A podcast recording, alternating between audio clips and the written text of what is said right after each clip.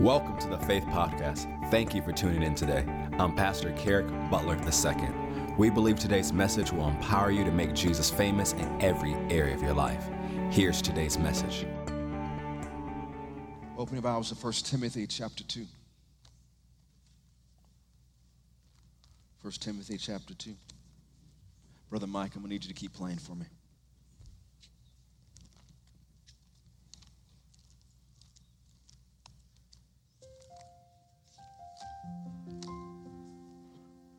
Part four of your prayer life matters. 1 Timothy chapter 2, verse 1. I exhort, therefore, that first of all, supplications, prayers, intercessions, and giving of thanks be made for or over all men, for kings, and for all that are in authority, that we may lead a quiet and peaceful life in all godliness and honesty. For this is good and acceptable in the sight of God our Savior, who have all men to be saved and to come into the knowledge of the truth. This command to pray is an individual command as well as a corporate command. That we have a divine responsibility, a heavenly mandate to offer supplications, prayers, intercessions, and giving of thanks over all men. And it breaks down these categories kings, that's political authority. For all that in authority, that means influence, all those whole positions of influence. Sometimes we begin to think, does my prayer life really matter? Just me praying. Does that one person praying make a difference? And tonight, one of the things we're gonna get into is how one person's prayer life can change the course, not just of family, but cities and nations, if one person prays. So go to Genesis 18. What type of difference does one person being faithful in prayer make?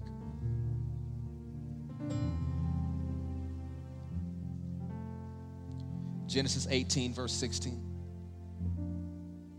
In this passage, God and two angels have appeared to Abraham, has spoken to him about some things. Abraham's encounter with God is about to end. And the men who are the angels rose up from thence, verse 16 and looked toward Sodom.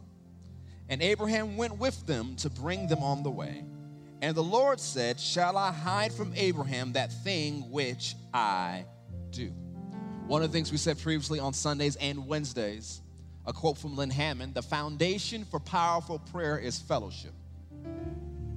The foundation for powerful prayer is fellowship. And a lot of the people we're going to look at tonight, they had a relationship with God. And when you are in relationship with God, God will tell you things other people don't get. Jesus told the disciples, I call you friends. If you're my friends, I tell you what I'm doing. He'll tell you things ahead of time. He'll tell you what he's thinking about if you have that close relationship with him. And Abraham is known as a friend of God. And he talks about his character, he talks about Abraham's future. And in verse 20, and the Lord says, Because the cry of Sodom and Gomorrah is great, because their sin is very grievous. We've looked at this passage before, it means heavy, it's weighty. It's so weighty that it now calls for judgment.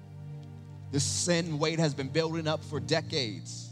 They haven't turned, they haven't repented, they've had chance after chance, witness after witness, but they didn't turn. I will go down now. This is a phrase in the Old Testament that represents a visitation. And in a time of visitation, there's either judgment or blessing. So the time of visitation for Sodom and Gomorrah has arrived. Verse 22, when the men turned their faces from thence and went toward Sodom, but Abraham stood yet before the Lord. And Abraham drew near. That's a key phrase. And said, Will you also destroy the righteous with the wicked? Peradventure there be 50 righteous within the city. Will you also destroy and not spare the place for 50 righteous that are therein? That be far from you to do after this manner to slay the righteous with the wicked, and that the righteous should be as the wicked, that be far from you. Shall not the judge of all the earth do right. First, you think about how dare Abraham have this conversation with God? God says, I'm going to do this. And Abraham said, What if there's 50 righteous people? You're not going to destroy the righteous with the wicked, are you? Says, You're the judge of all the earth. Aren't you going to do right? You might think God should have zapped him right there. But what did God say to Abraham? If there's 50, I won't destroy it. So Abraham keeps standing in his place before God. And he breaks it down. What if there's 40? What if there's 30? What if there's 20? It's like, I'll ask one more time. What if there's 10? And God says, if there's 10 righteous people in the twin metro areas of Sodom and Gomorrah, and any of the cities that surround them, or in the major cities, judgment will not come to them. Look at verse 33. And the Lord went his way, and as soon as he had left communing with Abraham, and Abraham returned unto his place. When Abraham ended his communion with the Lord, the Lord left and Abraham went back to his place. But if Abraham stood at that place that was drawn near to God and stayed there for Sodom and Gomorrah for at least nine more people, judgment would have never come to them. Some of us have left our place before God too soon where our family is concerned, where our community is concerned, where our nation is concerned. We've left our place before God, this place we talked about two weeks ago in part two of this message.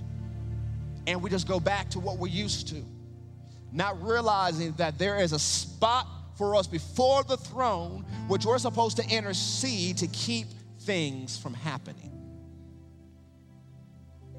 Stop settling for things just happening in your family because it's always happened. It doesn't have to happen. He says, Yeah, they keep doing the wrong things, it goes from generation to generation. Well, take your spot before God and stop it. It's like, I don't like what I see in my neighborhood or my kids' school. Well, stop it. You have a place before God in prayer, and if you don't utilize the place God has given you, judgment will come. Judgment is just another word for harvest. Judgment is not bad nor good, it depends on what seed you've sown. If you've sown good seeds, judgment is a good thing for you. For the believer who lives for God, judgment day is a reward day for them.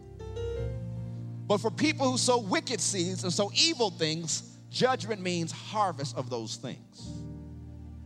But one man would have kept judgment coming on this entire area because one man prayed.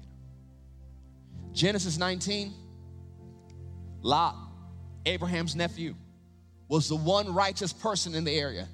His life, he had influence, but it didn't affect the city. But there was one righteous person there. And he had an interceding relative. And so two angels show up at his door and says, judgment's coming here, but it can't come as long as you're here, so you got to go. So the thing is, even if judgment comes on an area and you've done your job in prayer if there are people you're praying for who are there, if they're family members who are there, God will get them out because there's a praying person before him. That's why Lot escaped.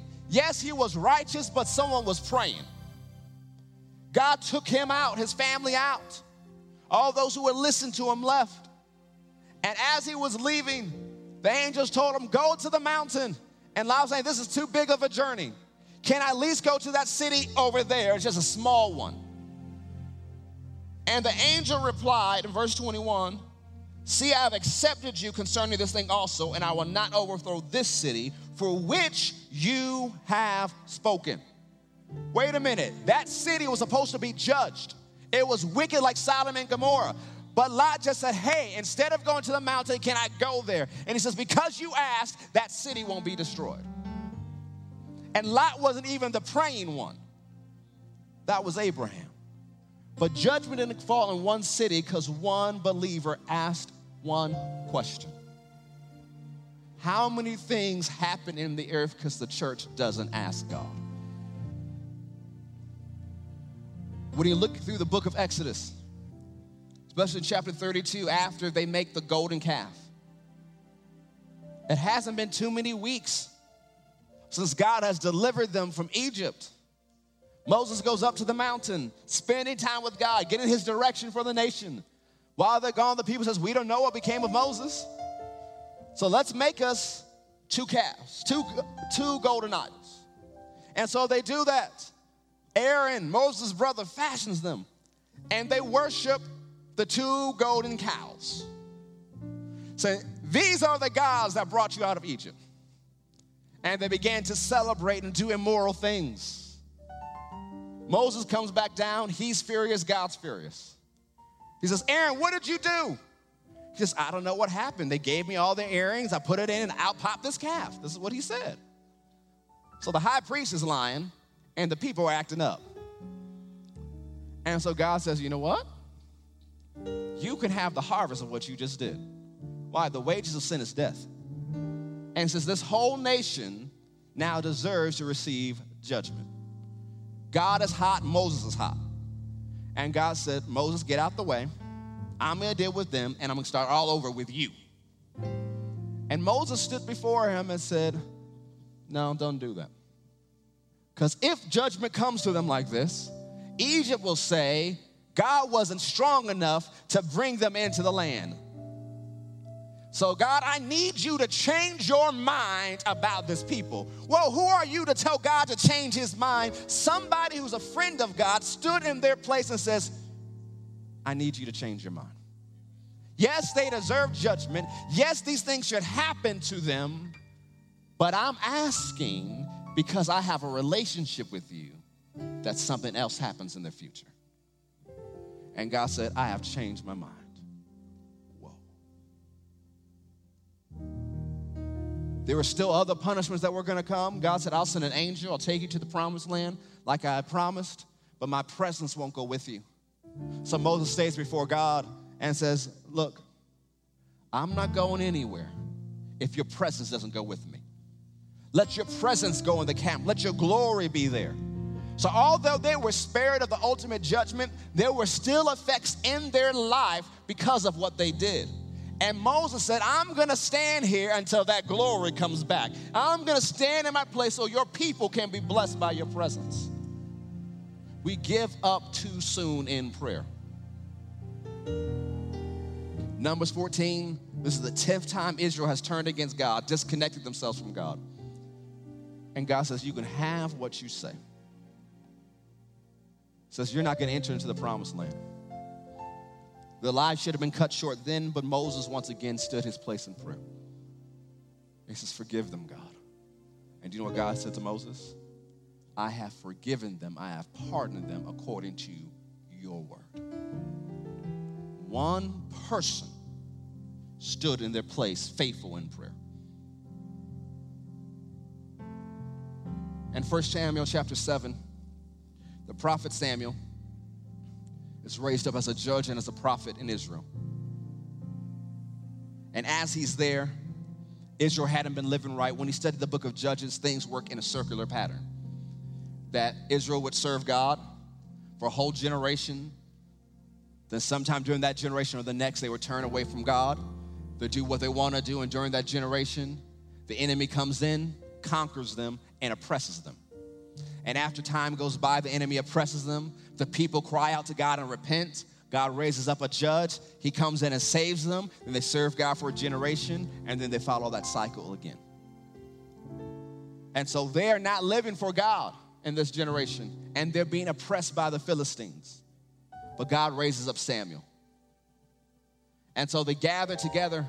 Samuel says, If you come together and repent, the Philistines can't defeat you anymore. So they come together in one place and repent, and the Philistine says, How dare Israel gather together? We're going to attack them. And so now Israel is afraid in 1 Samuel chapter 7.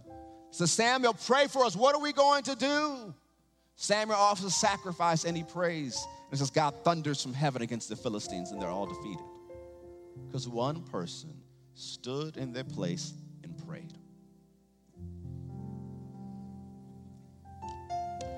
Ezekiel 22 30, God says, And I sought for a man among them that should make up the hedge of the wall and stand in the gap before me for the land, that I should not destroy it, but I found none.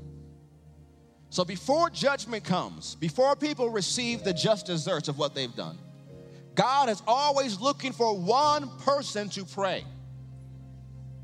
Because God says, I do not take pleasure in the death of the wicked. I take pleasure when men repent.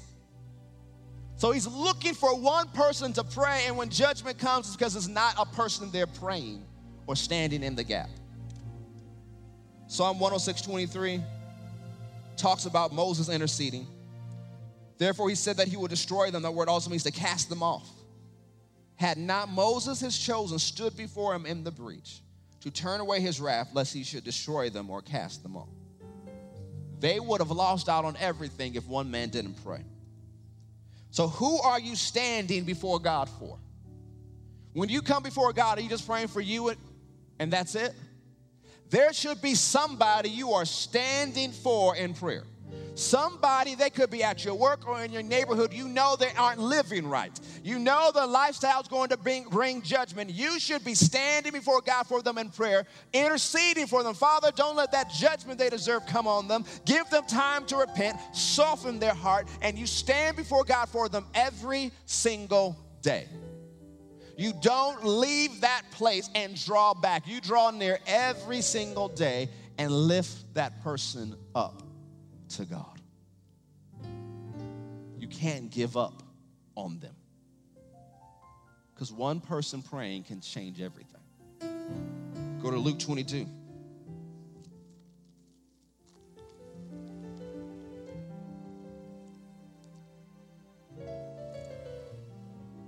Luke 22, verse 31.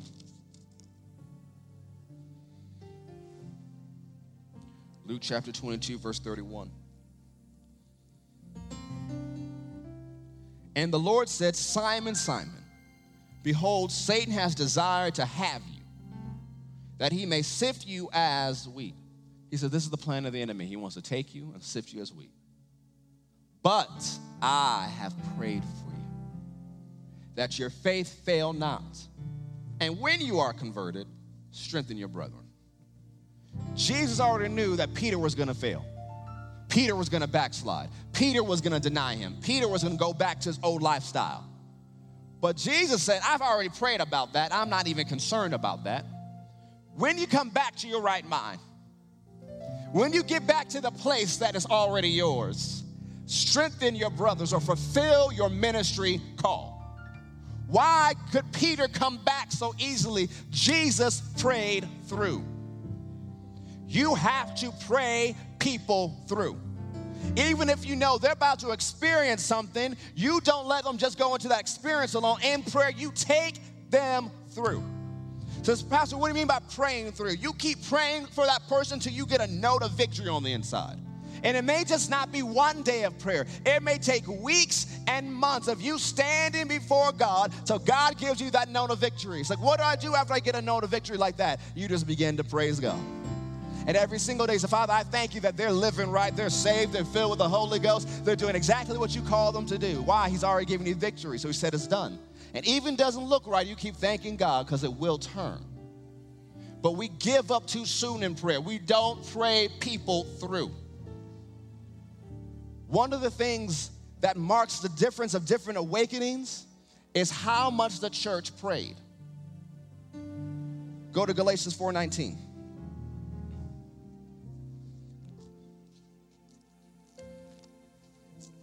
Galatians 4:19.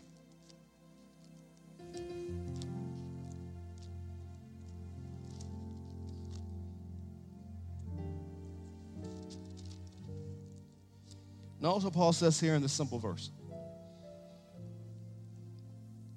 My little children, of whom I travail in birth again, until Christ be formed in you. Notice this, I travail in birth again. He's talking about prayer, which means Paul put in serious prayer. Prayer that's called in the Bible travailing or groaning in the spirit.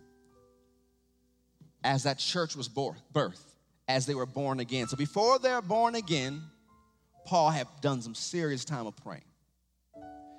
Because Isaiah 66 8 says, Who has heard such a thing?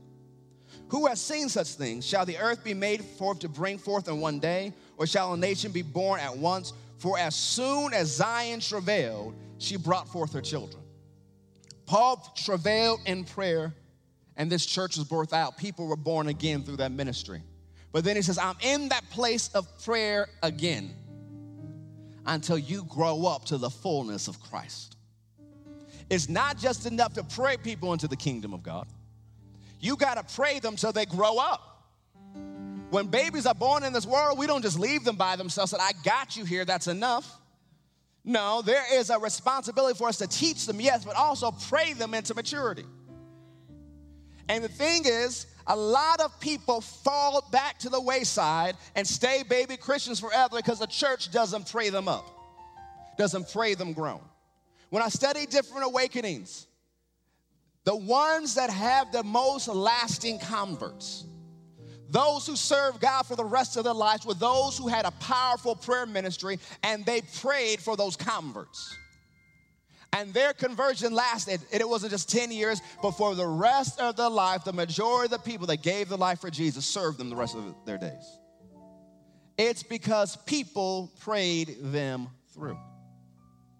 Anytime you see someone answer the altar call here, you don't have to know their name, but you should lift them up before God when you pray through the rest of the week. Father, I pray for that person that answered the altar call. I pray for their spiritual maturity. I pray that they grow up in the things of God. And you lift them up before God. It takes a praying church to not only get more people born again, but get them into spiritual maturity. You have to lift them up in prayer. Say, Well, I don't know what to say. You say, Father, that person that answered the altar call, I lift them up to you. Now I pray for them in the Holy Ghost. And you just spend time praying for them in the Holy Ghost. There are times I just take walks to pray for people in the Holy Ghost. I'm just walking around. Father, I lift that person up to you. And I pray for them. And I just pray in the Spirit walk a mile to praying in the Spirit for them. And I'll see things change in their life. Why? Because I'm not just depending on natural efforts and methods to grow them up spiritually. There has to be the work of the Holy Ghost. You have to take your place of prayer and pray people to the place they're supposed to be. To pray people into the offices they're supposed to be. There could be even people God puts on your heart that are in ministry offices. And you are to pray for them. Because some of them may be nervous stepping out to the office God has really called them to. But if you keep praying for them, they'll step out into what God has called them to. There are ministers I pray for every single day that I have never met and I may never meet. But I know how important they are to the kingdom of God, so I lift them up to God every day. I may not even agree with them theologically on a lot of points, but they're important to the kingdom, sir, so I lift them up to you we have to pray. We have to be praying people. We have to take enough time in prayer where it's not just God bless them, that's it, but give time for the Holy Spirit to express Himself through us in prayer. He may not always express Himself in the same way. But there are times when people take enough time in prayer that you'll get into what the Bible calls groaning in the Spirit. You don't know, those aren't words you understand. But the Holy Ghost takes those O's or those groans and translates them before God exactly what needs to be. And what happens? People are born again. People grow up spiritually, or Christ is fully formed in them. These are things we must do. These are things we must know as praying people. A lot of people don't know this side of prayer. Not a lot of Pentecostals know about this side of prayer. The early Pentecostals in the 1900s did, but a lot of them today don't. And so it's our responsibility of those who are taught the word of faith, those who are taught to flow in the Holy Ghost, to do our part of prayer and help the rest of the body. To pray for that 10 mile window we've been talking about, the 10 mile radius in such a way that people are born again in that 10 mile radius like never before and they grow up spiritually. We have to stand in our place in prayer. We can't draw back too soon. We can't just go back to our place thinking, I've done enough. We stay there until the assignment is done. And after it's done, Lord, what's my next assignment? Who do I need to pray for now? Romans 8:26 in the same way the spirit helps our infirmities or our limitations. What's the limitation? For we know not what we should pray for as we ought. but the Spirit Himself makes intercession for us with groanings which cannot be uttered. It's not a fleshly exercise. The Holy Spirit doesn't want to groan through you, don't try to make Him groan through you. Don't say, Oh, I'm going to groan in the Spirit today. No, you're not. That's the flesh. Just pray in the Spirit for them. And you let the words that He puts in your mouth come out. And if you translate into that place where you do, let the Holy Ghost move through you. Now, the Holy Ghost is a genius. He's smart. He's not going to cause you to fall out groaning in public. A lot of things we blame on the Holy Ghost is not really the Holy Ghost, it's us. But there will be times you're in public where you sense that call to prayer. Sometimes it's very simple. You may be in public, you may be in private, and you just sense I should go pray. But so often we just push it aside, I'll pray later. You know what happens when you say, I'll pray later? You never pray. So, what you should do is follow that leading and go pray. And yield yourself in the Spirit. Let the Holy Ghost pray through you. You may wake up in the middle of the night tonight and nothing's wrong. You don't need to do anything. You're just checking your heart and you can't go back to sleep. Just take time, maybe even a few minutes, and pray in the Holy Ghost. Sometimes God will wake you up because He needs you to pray. And it may not be about you, maybe about someone else, and he knew you would listen. But so many of us go, I need to, go, I need to wake up in a couple hours and roll back over. If he wakes you up tonight, respond in prayer. The sir, there's someone I should be praying for right now. And you keep praying till you get that peace or that note of victory, and then you go back to sleep. Because you know what happens if you yield yourself to God in prayer? If He's the really one who woke you up and you responded, He'll make that sleep multiply to you. He'll give it back to you. But we must be people of prayer. We must be supernatural people and yield ourselves in prayer. So I want each of you to pick somebody, somebody you know in your life that you know they are far from God. There's another phrase that says, you know, they're about to bust hell wide open. You pick them and you lift them up to God every single day. And you pray for them in the Holy Ghost. You tell Satan to take his hand off of them. You tell the demons to stop blinding their eyes. And you take such a place in prayer because you can get to a place praying for someone, even if they're your enemy. But if you get over in the spirit enough, there will be a love for them that didn't come from you because you can't stand them. But you pray for them enough, you'll want to bless them. Why? Because you switched over in the spirit and we must be spiritual people. We can't respond to every situation out of the flesh, out of our emotions. We have to respond out of the spirit because that's where there's power. That's where change actually happens. There has to be praying people. Dr. King did not bring change by himself. There were praying people. all the great revivals and awakenings, the moves of God, there were praying people. We go, well, why don't we see something happening? It's easy. It's a prayerless church. The church must give themselves to prayer like never before. So stand to your feet.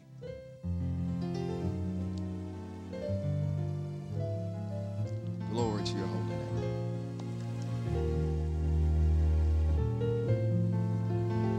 So we're going to act on the word we just heard before we go. This stack of papers are names that people wrote down in the spring who they're believing to get saved. So I told you to pray over it every day. But now, with the knowledge you've just been taught, faith's in your heart for it, I want us to join ourselves together and pray for the stack of people. These are people who are not saved or living far from God but we're going to pray for them in the Spirit. So, what I want you to do right now is just begin to pray in the Holy Ghost for them. And let whatever the Holy Ghost has to say come through you for them. Father, we lift up these individuals to you, these families, these precious people. Sir, you love them. My Father, you love them so much. You don't desire that any of them perish. You don't desire that any one of them goes to hell.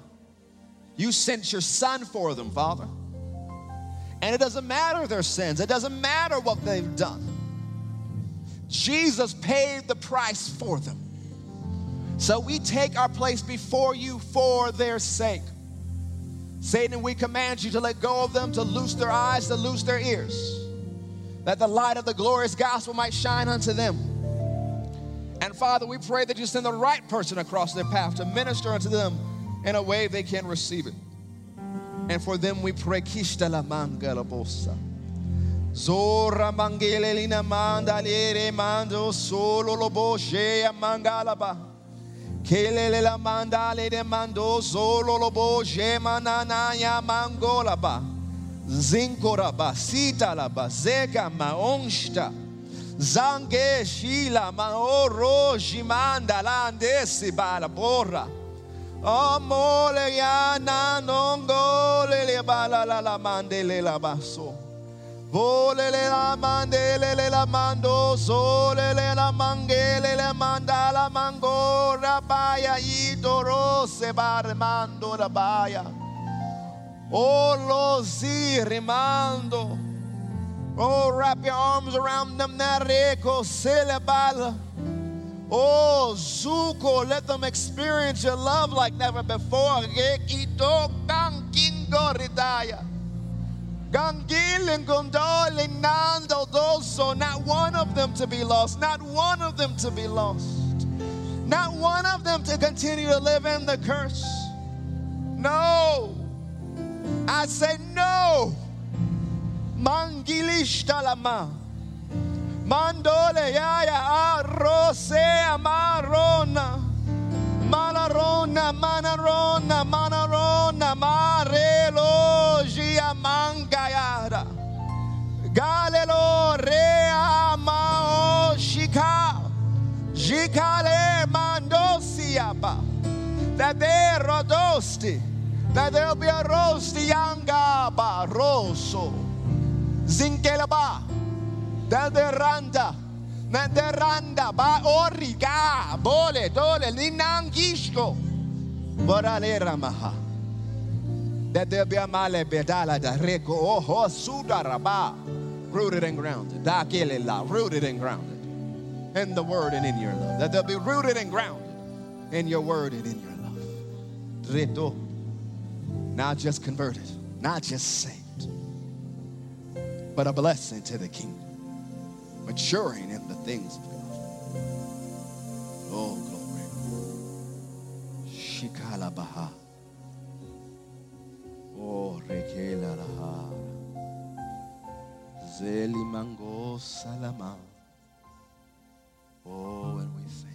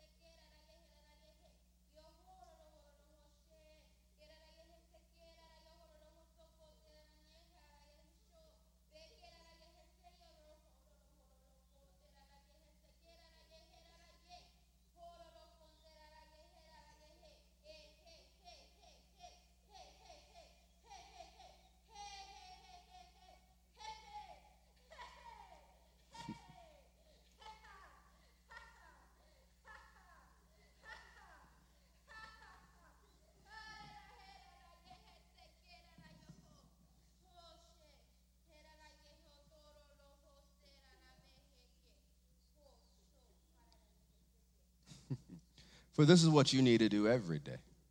Not just when you come into my house and pray, but in your own house, in your own place, you must pray. You must take this place before me and pray. Yes, lift up your knees. Yes, lift up your family. Yes, lift up your friends. But lift up those that my servant has told you about tonight. Pray for them. Lift them up to me so that I may do a work in their lives. By your prayers and by your intercessions, I can get involved and they will turn, for there's no case too hard for me. You see in my word, time and time again, I've dealt with it all. But you got to take your place in prayer. And as you pray, as you intercede, as you stay in that place, you're running to a joy you've never seen before.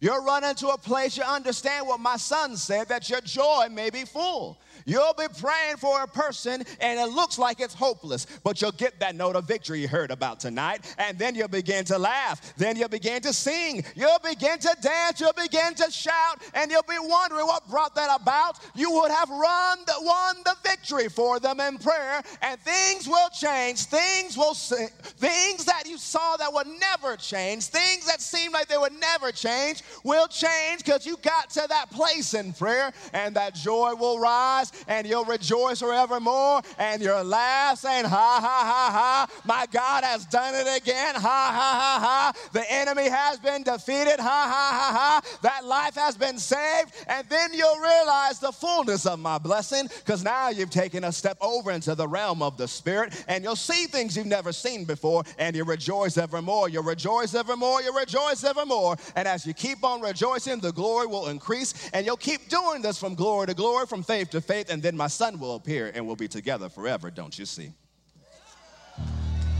Hallelujah. Oh, glory to God. Oh, glory to God.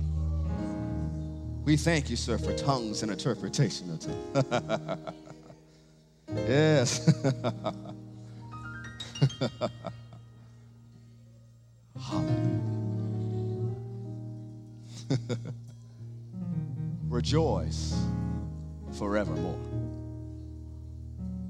We're going to rejoice forevermore.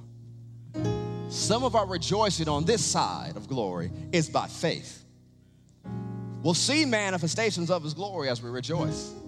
But you have to imagine eternity for you. You will be rejoicing forevermore. It will be joy unspeakable, full of glory for the rest of eternity. But as you rejoice now, you tap into it. Because God inhabits the praises of his people. When you pray, you come into God's presence. When you praise, God comes into your presence. So you must develop, yes, your prayer life, but you must develop your praise life.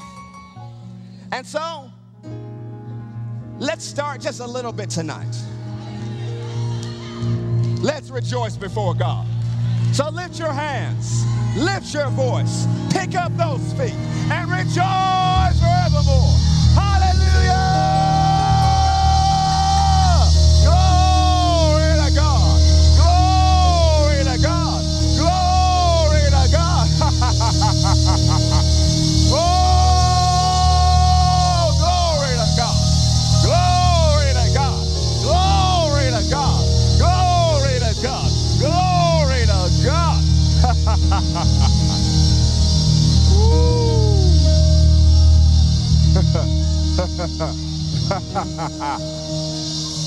oh, glory to God.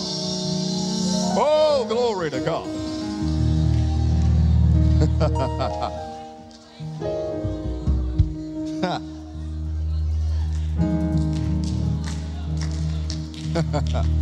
For the enemy has been defeated. Death couldn't hold you down. So we lift our voice in victory and let your praises sound. Oh, glory to your name. Oh, we have the victory. Thanks be to God who always causes us to triumph. We have the victory in everything. So go ahead and shout unto him again. Go ahead and shout unto him again.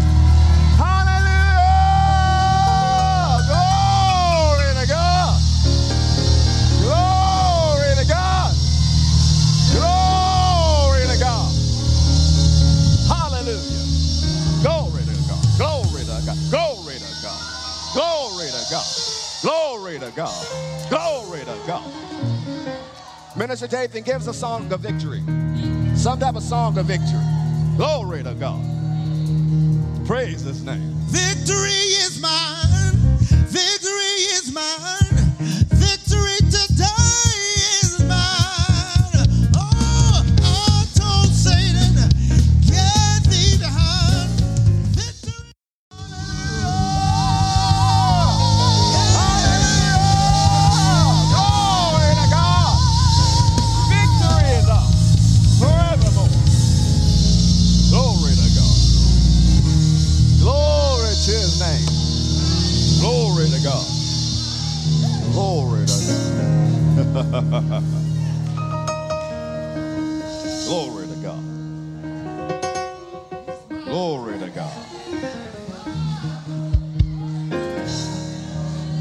Dathan, sing that again, but sing Joy is mine.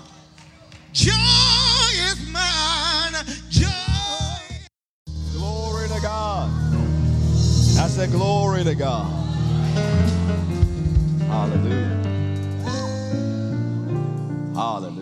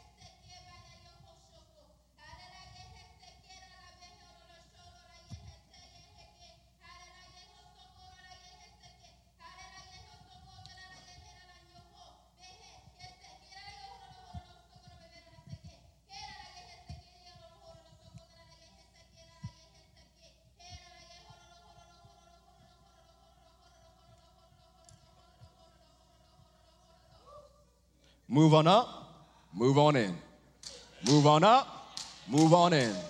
Move on up, move on in to the place I've created for you, the place you're supposed to dwell in. So move on up, says the Lord. Move on in, says the Lord. For yes, the waters are fine and the glory is divine. Move on up, move on in, because as you do, all things will change. You'll learn to swim in the deep things, saith God. It won't seem so deep for you, it will become your normal because you've moved on up, you've moved on in. You've gone to a higher place in me, don't you see? And everything you've been concerned about, don't you see? I've already worked it out, and you'll begin to see the change this day, says the Lord, because you moved on up, moved on in, you made the corrections I told you to make, and all that you've been waiting for is coming this day, says the Lord. Glory to God. Ah, I receive that, sir. Oh, I receive that. Hallelujah. Oh, glory to God. Before we go forward, before we go forward, we want to make sure everyone has been able to experience this joy. To move on up and move on in with us in the things of God. I hope you enjoyed today's message. We never want to close a broadcast without giving you an opportunity to make Jesus the Lord of your life.